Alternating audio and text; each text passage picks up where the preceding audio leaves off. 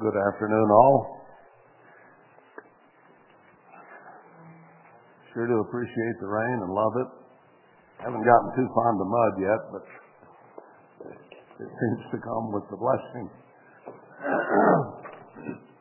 I think we can look forward to that time when God says we'll have protection overhead from the rain, uh, and the, the land will be watered from below, sub-irrigated.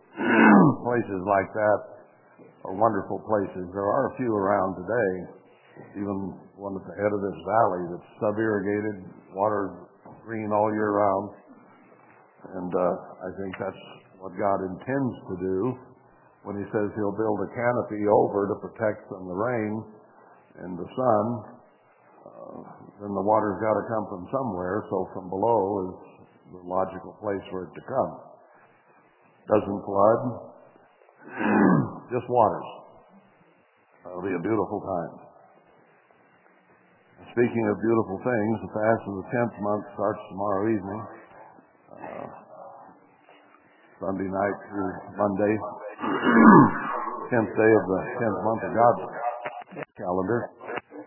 Uh, what this commemorates is the siege against Jerusalem that Nebuchadnezzar began on this day. We get everybody on. Way back. Hi. How are you? That siege culminated, of course, in the destruction of the city, uh, the spoiling of the temple, and then the taking into uh, captivity the people of Jerusalem. Uh, a modern note, it was in January of 79 that the state of California laid siege to the church in Pasadena. January has been a very, very important month uh, throughout the history of worldwide and even since. And many things that have happened, both good and bad, have happened in January. I, I don't think there's another month that comes even close to important events that have occurred in this month. So, uh, we know that the siege against Jerusalem, or the church, is going to be lifted. We've still been under it. Uh, we've been under it for 35 some years now, whatever it's been since Herbert Armstrong died. And Satan laid into us, and we've had a siege all along. So for us, the important part here is that that siege be lifted. That God begin to bless the remnant of His church, put it back together under Christ, and interestingly enough, we come, well, we've been hitting, bouncing through it here in Isaiah, but it gets into the context of that happening for sure here in these next couple chapters. So it's very timely that we have this fast this coming Monday because we have been besieged and we're hoping that it gets lifted. And then these feasts can be feasts of, I mean, these fasts can become feasts of joy, which the scripture says will happen there in Zechariah.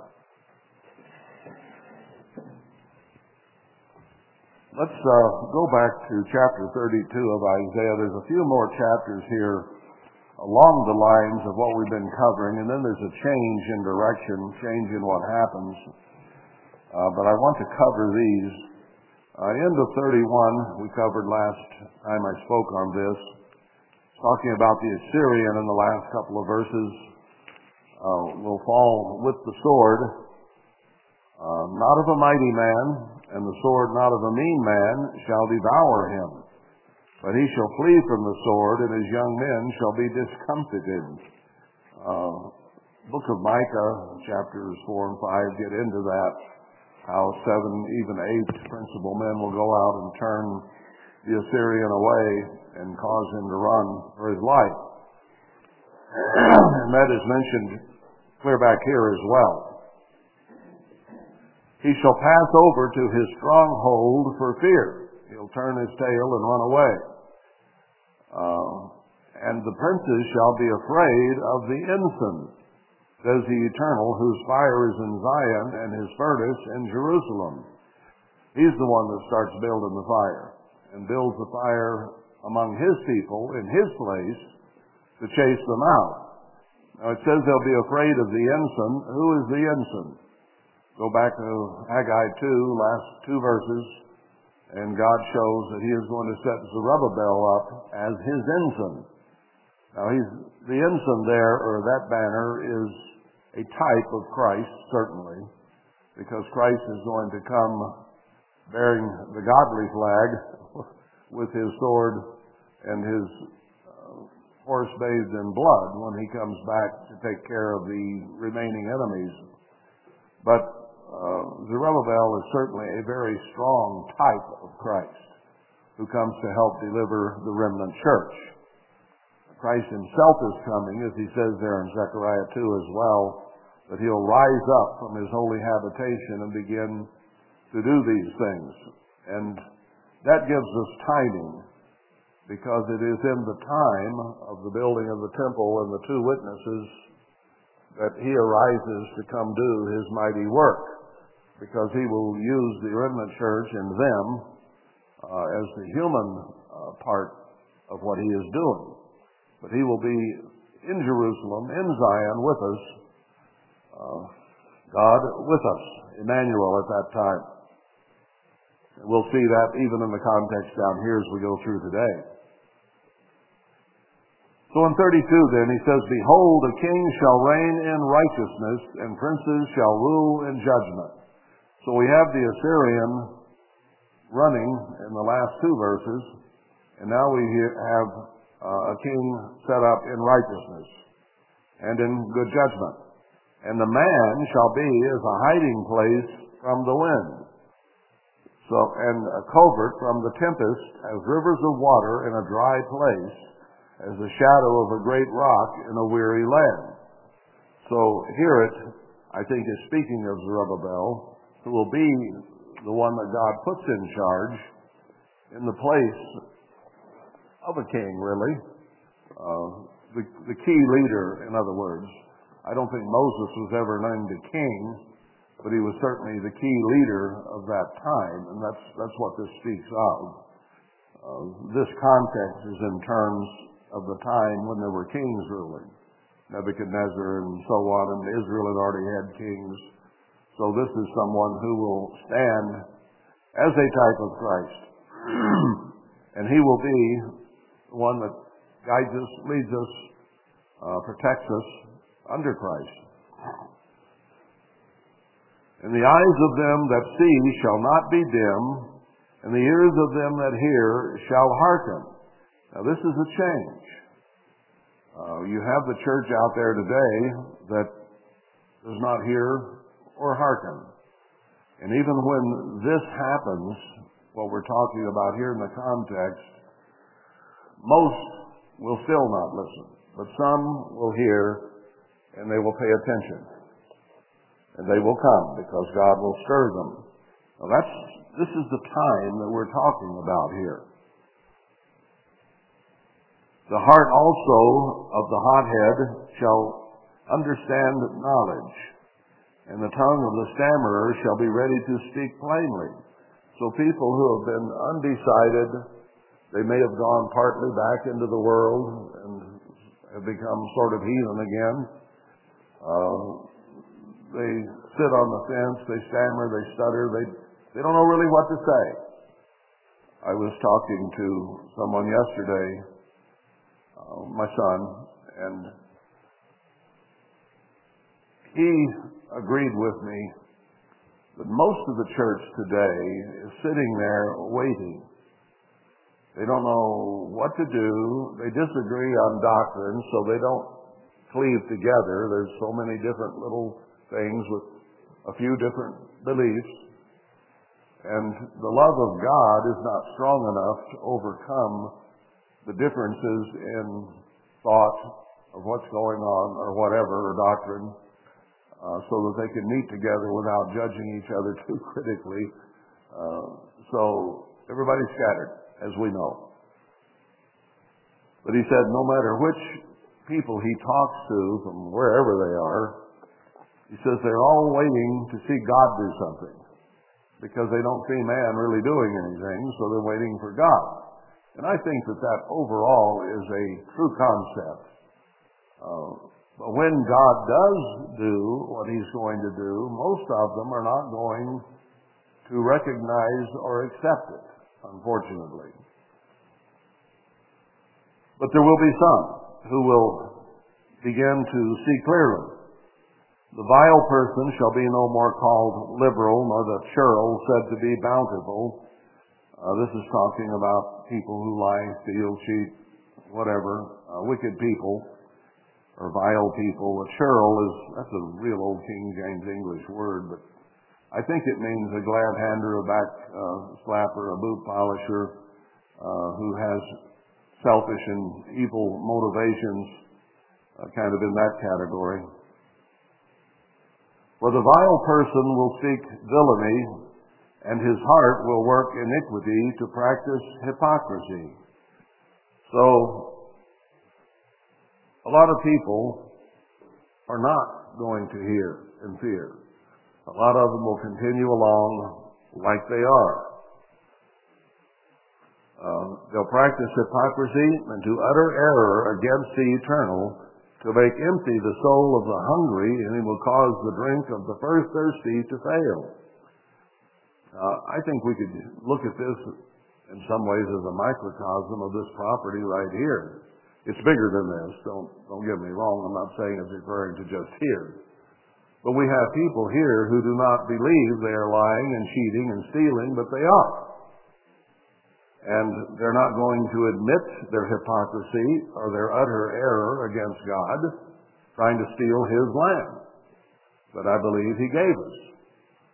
So it's not going to go well with them.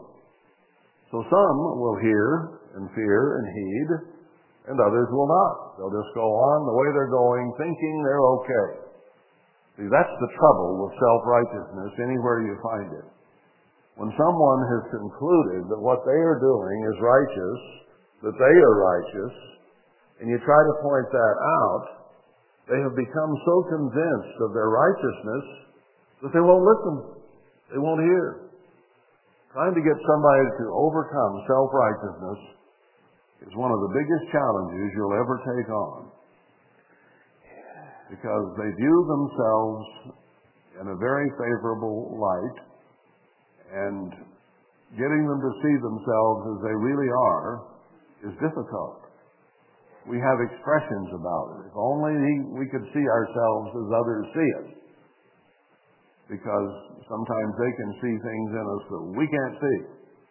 And there are people like that, many of them in the church, who continue on in a certain amount of right doctrine, but there's a lot of hypocrisy there because they're also pursuing other things that are not righteous.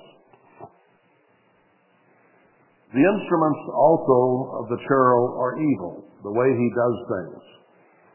He devises wicked devices to destroy the poor with lying words, even when the needy speak right. So you have poor people, needy people, and these are the kind of people we're talking about here who will lie to them, steal from them, be greedy, take from them. And God has a lot to say about that in a lot of places. The poor, the needy, the widow, the orphan, you better be careful not to take advantage of them. That's said over and over and over.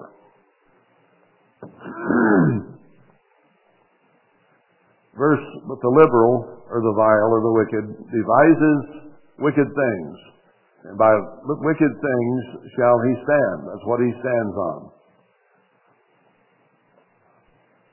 Now, we find ourselves in this, and there's a lot of this in the church, throughout the church, wherever it is.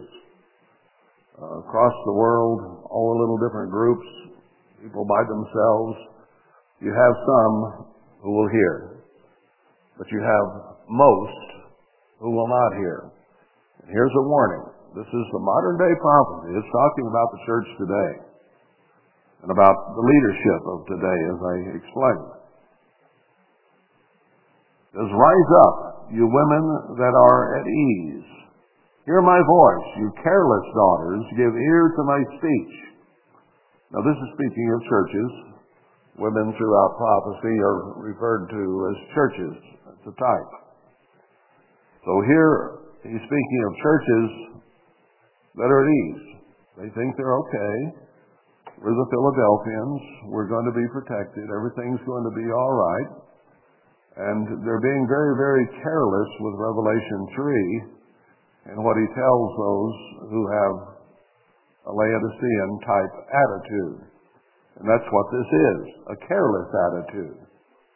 Not truly digging to find truth and God, but just going on with maybe what we were taught and thinking we're a-okay with it.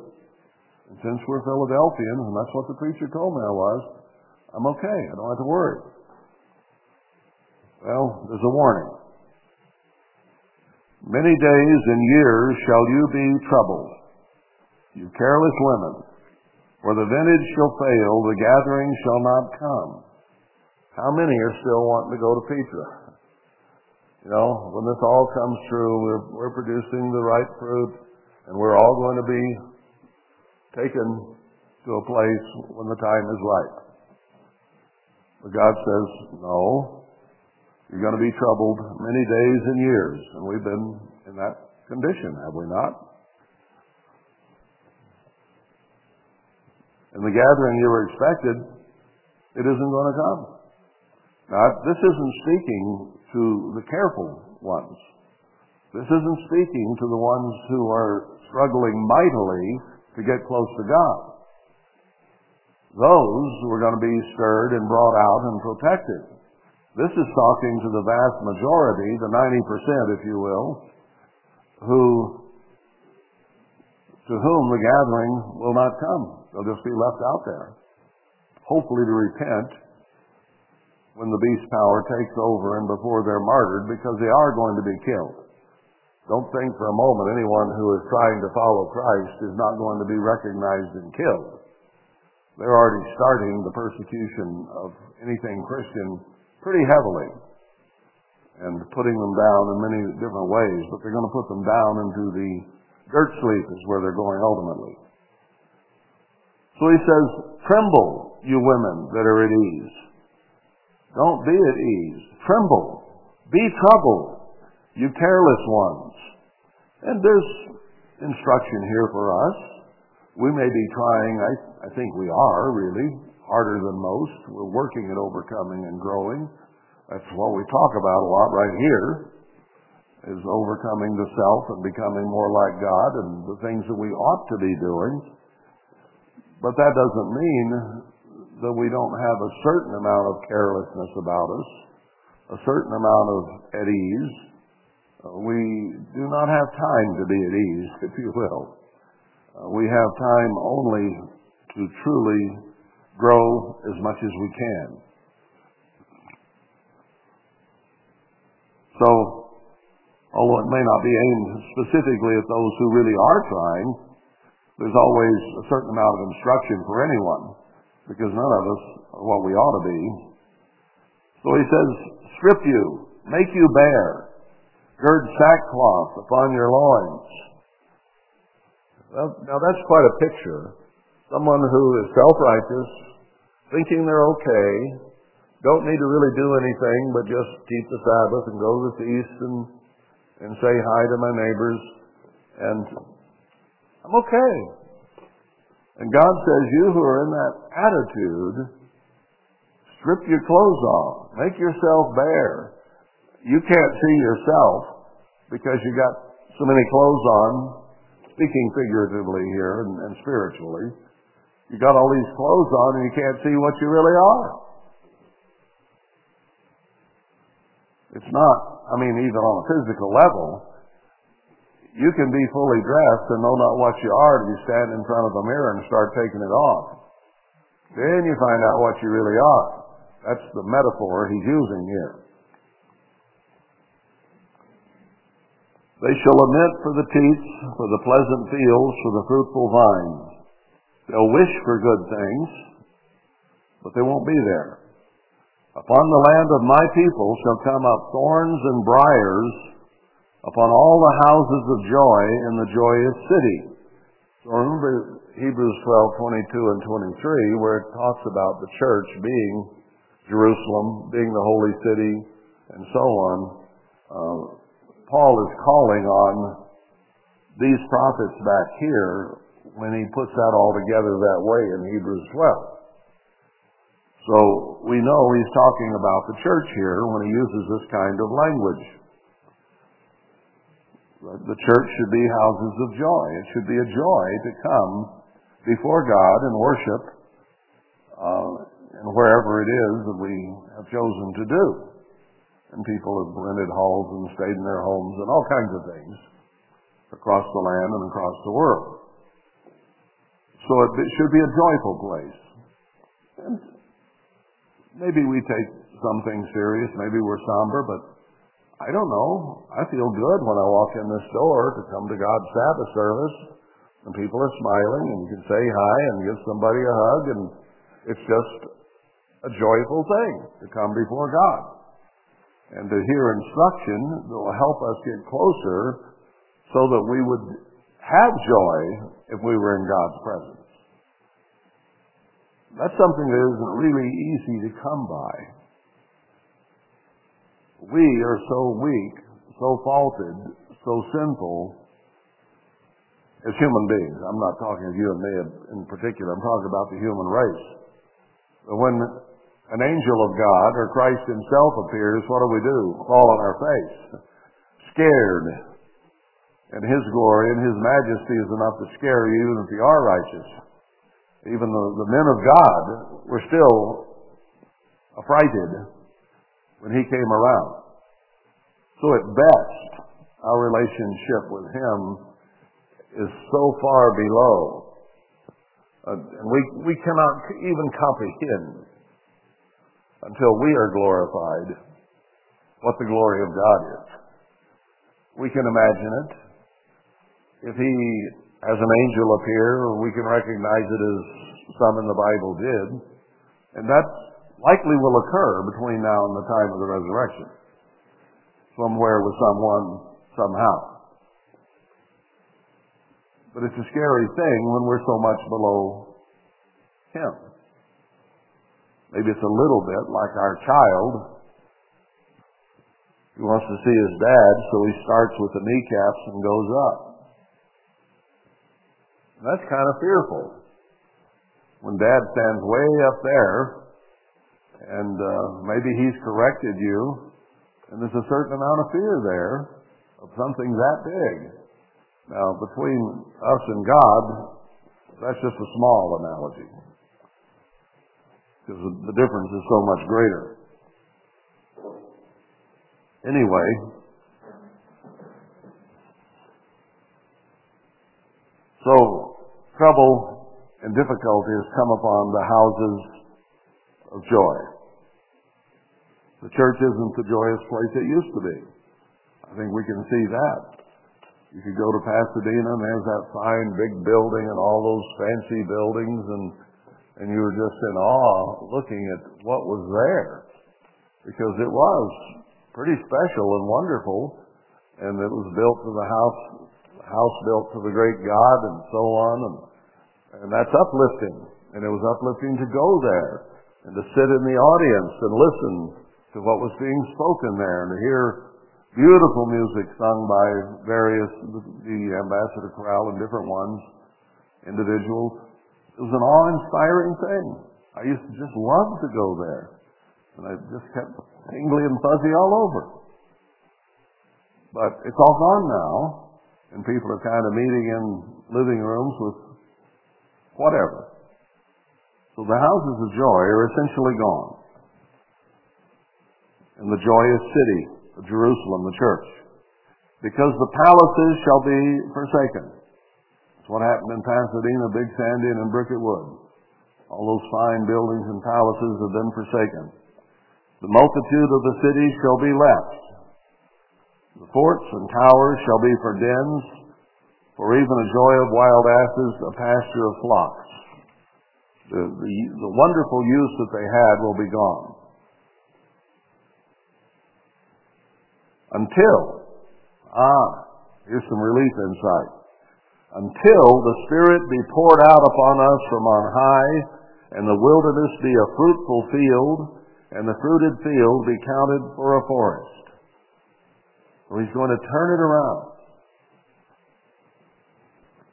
Acts 2 talks about him turning it around and people being full of joy and happiness and dreaming dreams and all kinds of wonderful things happening. And these fasts we keep now will be feasts of joy for sure. But they haven't been. And he's talking here about how the joy has gone and how it will come back. And whether it be a spiritual wilderness you're talking about or a physical, and I think certainly it is both, uh, there will be spiritual fruit, fruit being produced. I think that's what it says there in Haggai. It says, Has anyone produced fruit? The, the various trees it mentions there. No, and from this day and forward will I bless you. So he's speaking of the time when he sets his hand to bless and how things will begin to be different. Uh, so spiritually speaking, yes, but I think also physically speaking, because he does need Zion to be an example physically to the world about what God is going to do in the millennium. And we need to be able to show the world that. Here's what God can do. What has the beast done for you now? You got a digital little thing and you can go down and buy barely enough to eat to get by. That's what he's done for you. Now look at what your people have over here in Zion. Wow. No comparison. God's people, I mean. And the work of righteousness shall be peace. And the effect of righteousness, quietness, and assurance forever. He's going to protect those people that he pulls out and restores. And they're going to be there until the resurrection. So from the time he begins to set his hand to protect and be with them, it's going to continue right on to the first resurrection. The work of righteousness shall be peace. You want to know how to produce peace? Be righteous. Don't lie, cheat, steal, kill, all those things that the commandments talk about. And my people shall dwell in a peaceable habitation. The rest of the world will be at war. And in sure dwellings and in quiet resting places. When it shall hail coming down on the forest, and the city shall be low in a low place. That one's a little hard to comprehend what it means when he's talking about all these blessings coming. But I think the Living Bible puts it right. It says, when, when it hails on the Assyrian leveling his cities, God is going to begin to bless his people and rain hail on the Assyrian. Hail being a type of really bad stuff coming out of the sky. Blessed are they that sow beside all waters, that send forth there the feet of the ox and the ass. So the Assyrian is going to have a whole different world to look at than those who are obeying God, producing righteousness and peace, and planting by the waters. So this is very encouraging here in this section because it's had all these woes we've been going through and woe on Ephraim as well we went through and what is going to happen to this nation.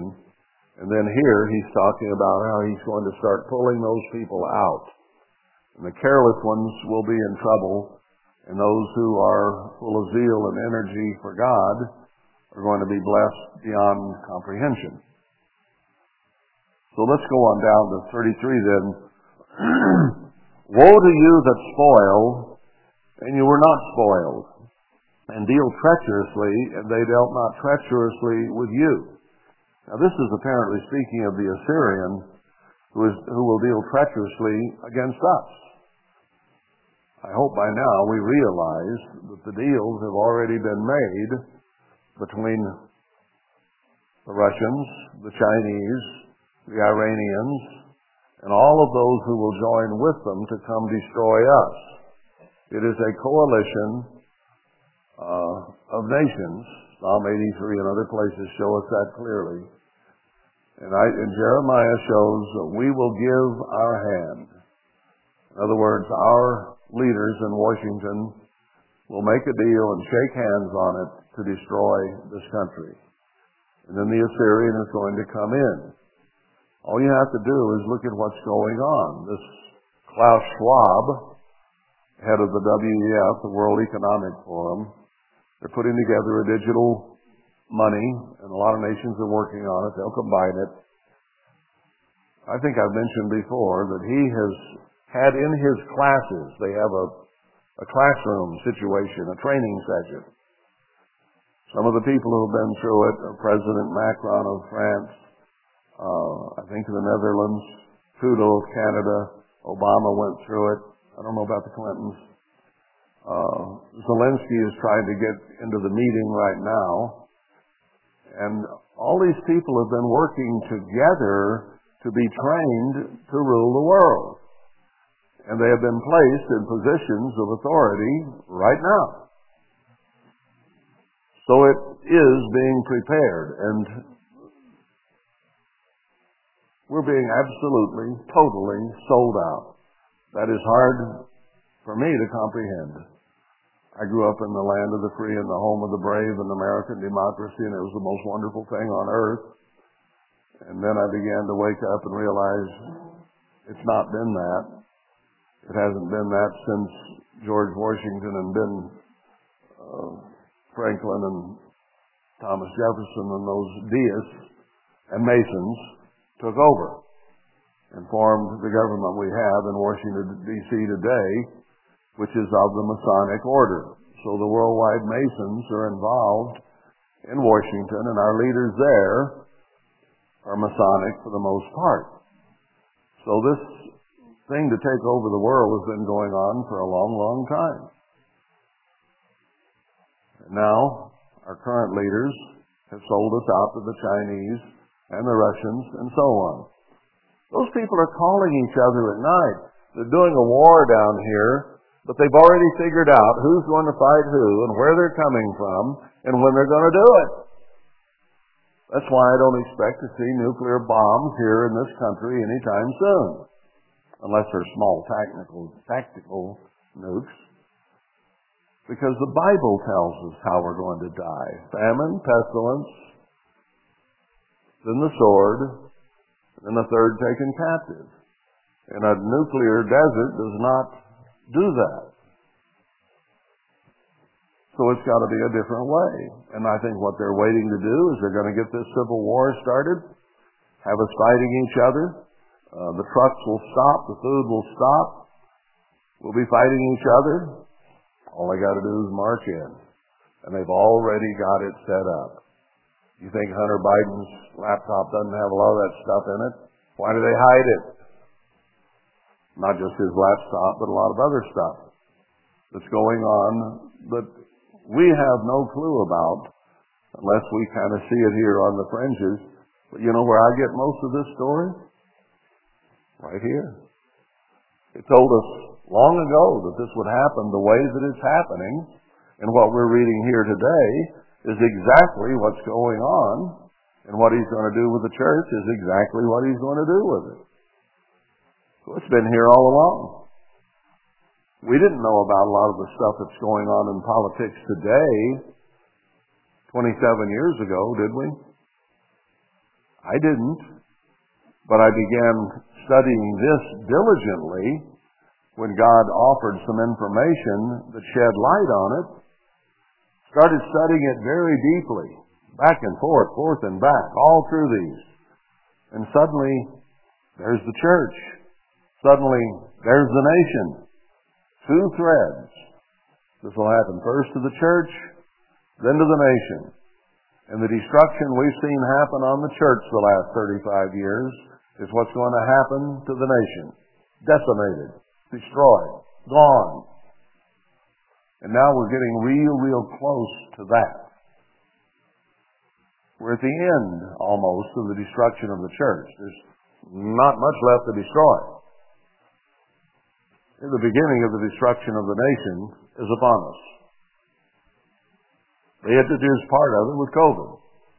They're introducing it with destroying uh, food pro- processing plants, by the um, electrical outages. Just it goes on and on. There's so many things they're doing right now to take this nation down, and it isn't far from falling. Been preaching it here for 27 years now because I saw it in the scripture. And now it is upon us. And I don't have to explain as much now as I used to because now it's at the door. It's here. It's happening before our very eyes. Was it 27 years ago, the borders of the nation were not open, so any and everybody could come in. People, I still think, equate it just to uh, Mexicans and Guatemalans coming in. No, it's Chinese, it's Iranians, it's people from all over the world who go into Mexico and come across because they're here ready to do destruction when they get the word. So we're letting hundreds of thousands of people in. And I can show you a scripture I've read to you not too long ago where it says people who have been coming to America, coming to America are going to turn around and go right back home because it's better there than it is here. Now, that's going to be quite a change. There's some countries in South and Central America that have it pretty bad, but it's going to get so much worse here that they'd rather be back there. That's what's going to happen. so he says, Woe to you that spoil. That's the Assyrian and this coalition of nations coming against us. And you were not spoiled. No, they're going to come in, they're going to defeat us. They spoiled us, we don't spoil them. And dealt treacherously. And they dealt not treacherously with you. When you shall feast the spoil, then shall you be spoiled. And when you shall make an end to deal treacherously, they shall deal treacherously with you. So what they've done is going to come back on them. See, what I just said explains why we are giving so many dollars and weapons to uh, Ukraine. We have made a deal with Russia that we will help the Ukrainians and they will ultimately defeat the Ukrainians and we will be so weakened by what we've done that they then can come get us. So it's all set up. You go over there and fight them a while, we'll help you. And you fight Russia and make them look like the bad guy. And then when you are so weak you can't stand up on your own power, then it'll be time for Russia to come here. It's, it's that simple. So we're the ones doing the pushing. Push, push, push. O Lord, be gracious to us. We have waited for you. Be you thou their arm every morning. Uh, that sounds like it's talking to the Assyrian being his arm. No. Uh, it should be translated more closely to be to us an arm every morning. Not to them, but to us an arm every morning. That's the context. Our salvation also in the time of trouble. So that's speaking directly to God, who is the only one that can save us. At the noise of the tumult, the people fled. At the lifting up of yourself, the nations were scattered. So, when he lifts himself up, I'm going to go back and read that once again for the umpteenth time. Zechariah 2, verse 13. Be silent, O all flesh, before the eternal, for he is raised up out of his holy habitation. Stand back and hush and fear because he's standing up. And this is right in the middle of the context of the two witnesses in the remnant church. So that's when he lifts himself up. And when he lifts up to do things, it scares people. Micah 5 again. Uh, they're afraid of the church. When God sends his signet, uh, they're going to run.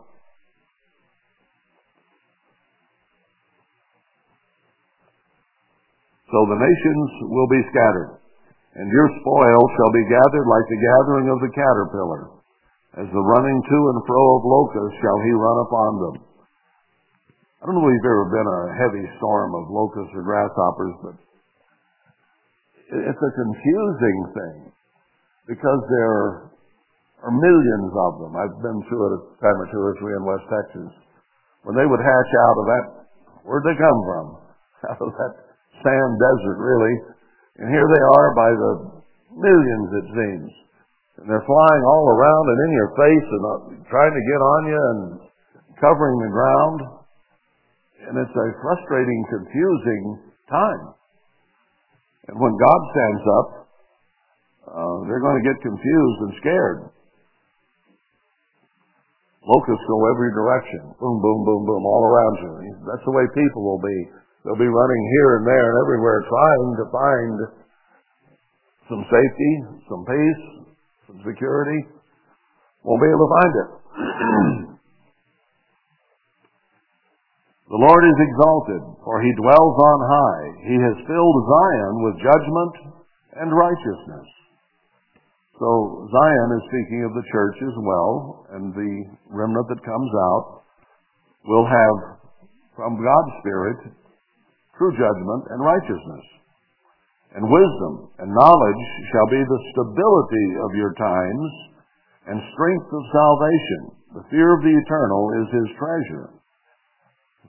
The fear of God is the beginning of wisdom, and the fear that he sees in his people uh, are a treasure to him.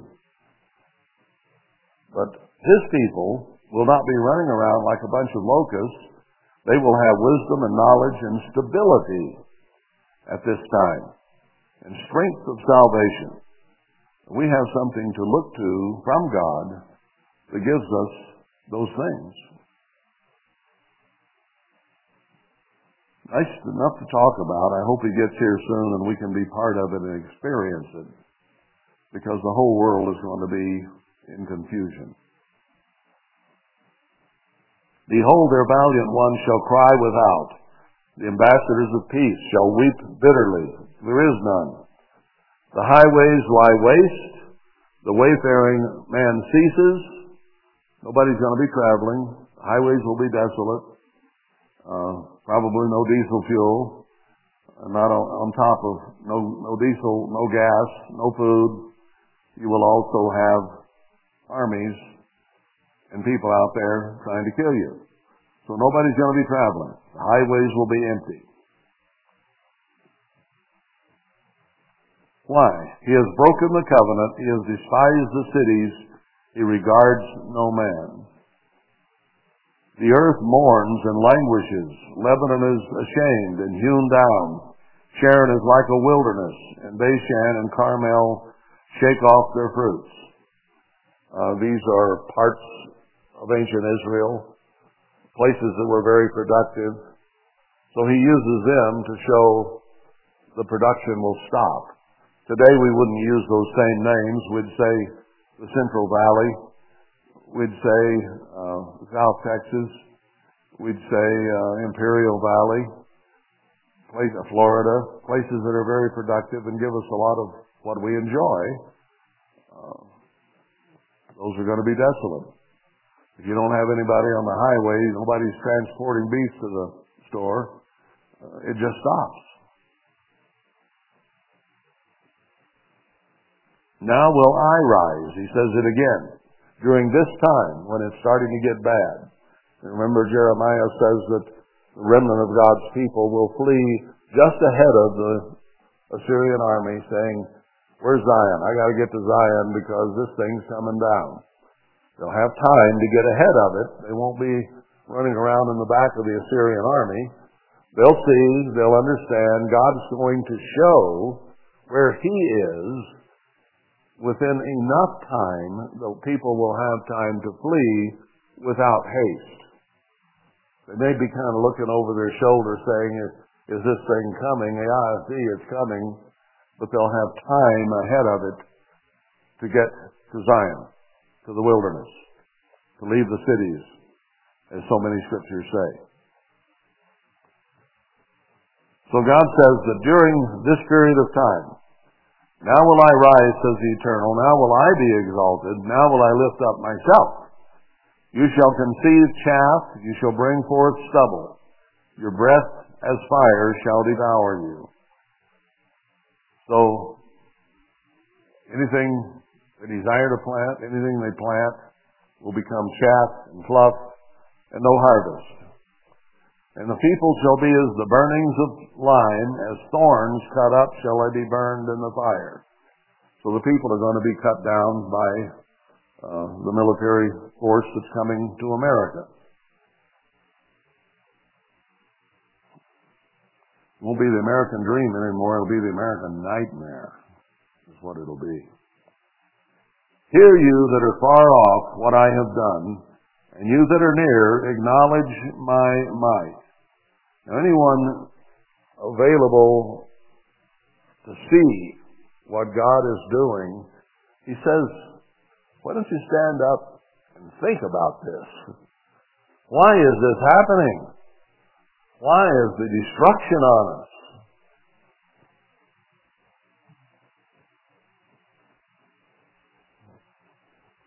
The sinners in Zion are afraid. Fearfulness has surprised the hypocrites. Who among us shall dwell with the devouring fire? Who among us shall dwell with everlasting burnings?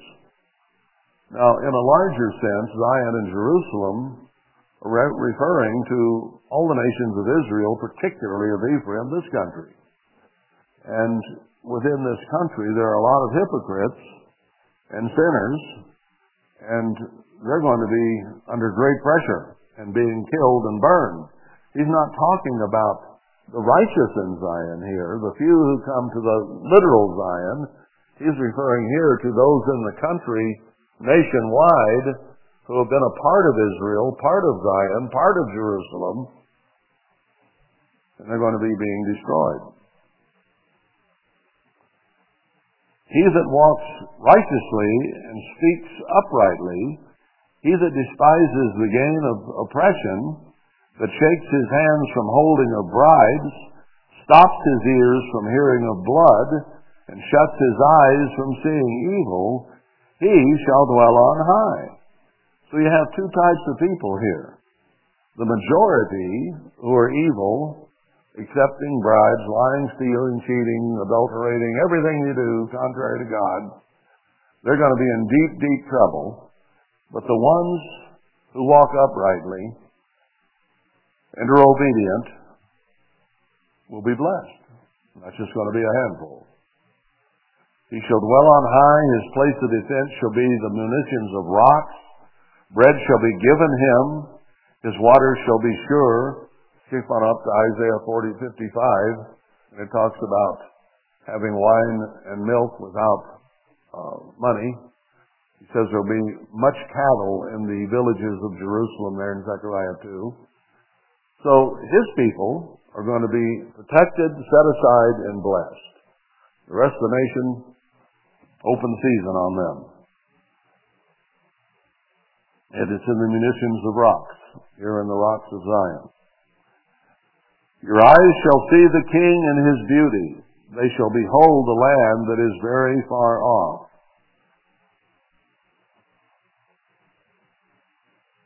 He says he'll come and dwell with us. We'll see his beauty. I suppose we'll probably see him in partial glory, maybe even. Now, that's assumption based on scriptures like this. I don't know how much it'll be or how much he'll show himself. But he told the disciples, I won't see you much hereafter. So he came and was with them and some of them a few times, took Paul out and taught him. So he has appeared a few times since his resurrection.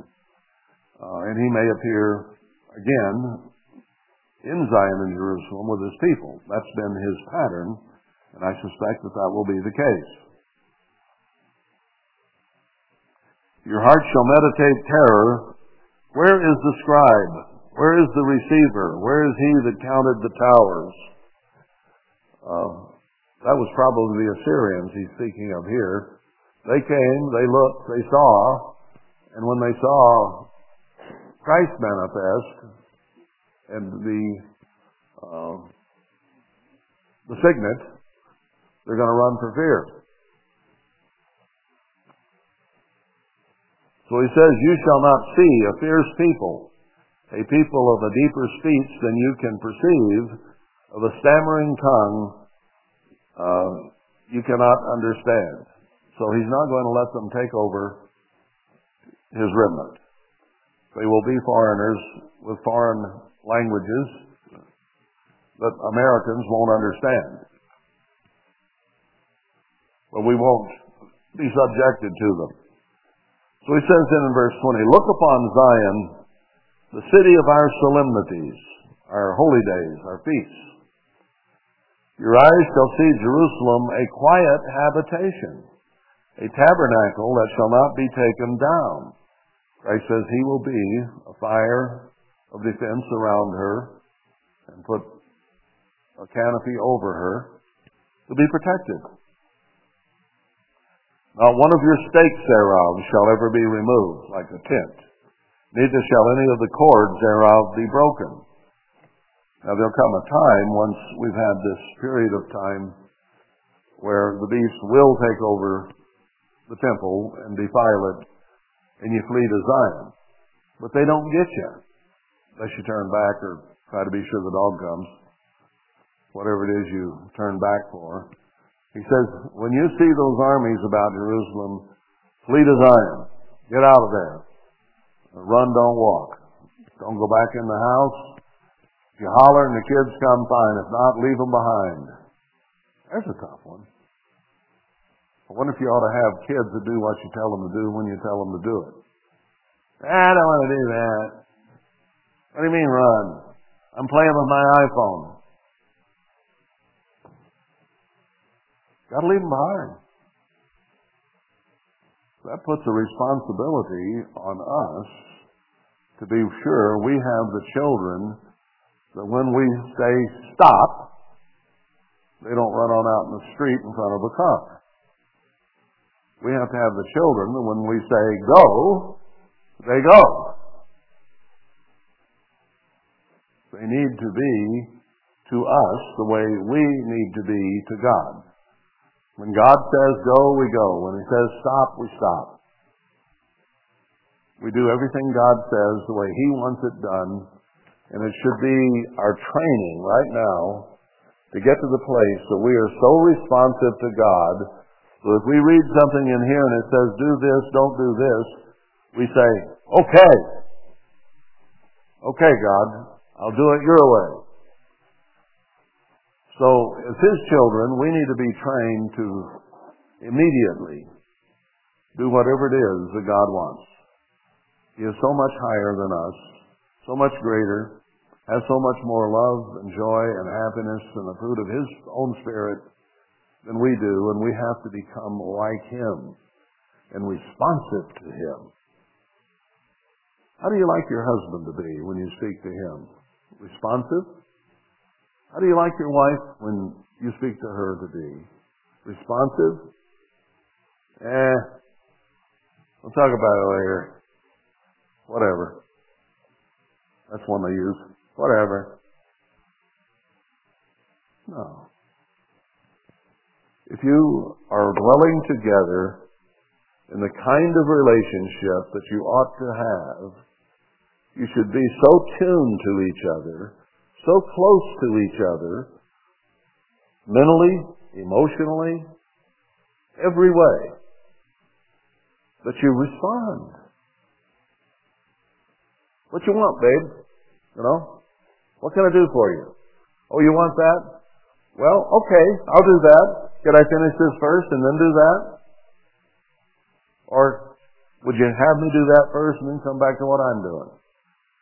We're here to serve each other. And a husband and a wife serve each other, or should, in the manner of way that you would love your children to be to you. When you say, don't do that, isn't it so nice when they say, yes ma'am, yes sir, instead of, uh, I want to do this. And they just keep on doing it. And then your frustration level starts raising. because you want the child to do this and the child wants to do that, and things aren't going too well here. Somebody's got to change. Who's it going to be, you or them? Oh, I see you're busy. Go ahead. And then we spoil them so that they know that whatever they're doing and they want to do, they'll get to do. Boy, do they get smart. Dad, Mom said it's okay with her if it's okay with you. Now there's your loaded one. Or the other way around. Whatever. Play one parent against the other to get their way. Parents do it with their kids. Husband and wife do it with each other. We all do it with God. Wait a minute, God, don't you know I'm having fun here? Whatever. No, we've got to be responsive. And if our children are being taught right, then when we say go, they'll go. Teach them what's coming. And then when the time comes, uh, they are already tuned in. They know what's coming and they know it's getting close.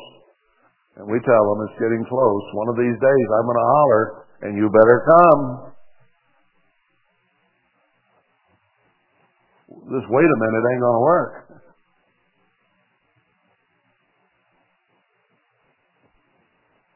I have no idea where I was. Wasn't quite there. So he says, look upon verse 20. Uh, nobody's going to bother you once you get set up and I'm taking care of you. But there the glorious Lord will be unto us a place of broad rivers and streams, wherein shall go no galley with oars, neither shall gallant ship pass thereby. Uh, Jerusalem itself, the true Jerusalem, has lake beds or sea beds on both sides of it. And there used to be a sea channel all the way up there before the land rose and things changed. But God says it'll be peaceful waters. A galley with oars, this, is referring to warships. You're not going to see any warships. So the Lord is our judge, and the Lord is our lawgiver. The Lord is our king. He will save us. My son and I got talking about that on the phone some yesterday. He's got some kids doing their thing kind of in the world and and it frustrates him and he'd love to get them on the track toward God. But that's not a track they really want to be on right now. We talked I've talked about that here a week or two ago. About how we can't convert our kids. And as we try, all we do is set stubbornness. And they plant their feet and they go the other direction. And he recognizes that. Hurts him. Because he used to try to get them to have a Sabbath service with him, and now one will and two won't. And they're doing their thing. But who is our Savior? Who is their Savior? Is it you? I'm nobody's Savior. I can't save myself.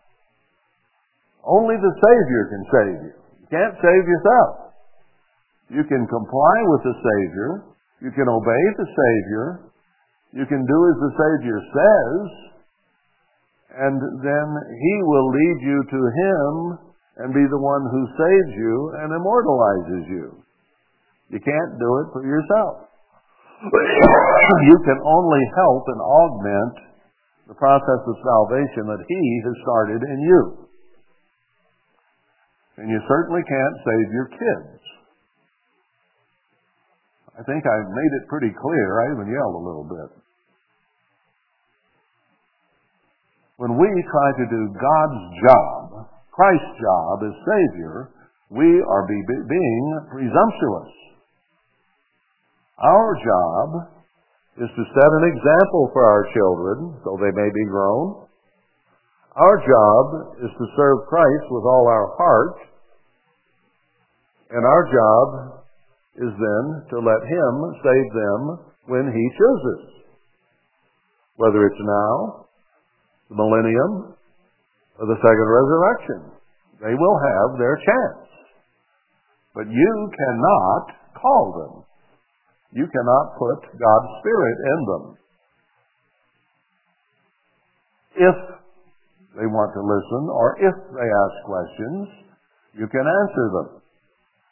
But it is not our job to go out there and proselyte them and try to save them from the world and themselves and Satan. That's God's job. And you know what? He can do a lot better job of it than you can. And he can push them to the point that they will repent. Whether it's after they're killed and come up the second resurrection or whenever it is, I maintain to this day, as I've said before, God loves them more than you do. You may think you love them with all your heart, and to some degree that is true. But we do not comprehend the love of God and how great it is, how much He loves. He so loved the world that He gave His only begotten Son for the whole world, not just a few righteous, because there were none, unless He began to work with a few and lead them to righteousness. But He loved the world out there killing, lying, cheating, stealing, wars, killing millions of people. He loves all these people that are here. And He has a plan and a purpose to ultimately save them after they go through hell on earth. But He can do it and will do it. He's promised it. So I told my son, set an example, love them, be friendly with them, but don't preach to them. If they ask you, give them an answer. And stop. Ask another question, answer it. But if they ask one question, it doesn't mean you ought to throw the whole book at them that day.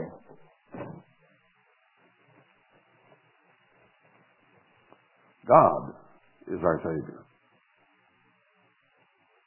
We need to be sure we remember that and don't uh, become presumptuous.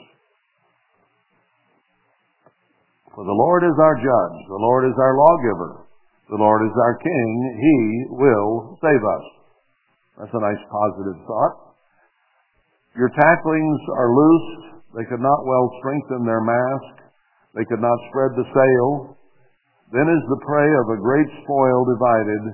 The lame take the prey. So God is going to cause the warships to go away and their tacklings be loosed, and they cannot bite him or his people. And the inhabitants shall say not, I am sick. Sickness will disappear. It'll go away. The people that dwell in there shall be forgiven their iniquity. If we will but please God the best we can, and ask for His mercy and His forgiveness and to be accounted worthy to receive all these blessings, He will draw us and He will forgive our iniquity. Our sin will disappear. It will be gone, forgiven. And He will smile brightly upon us and bless us as we've never been blessed before. We'll see more of that as we go, but that's enough for today.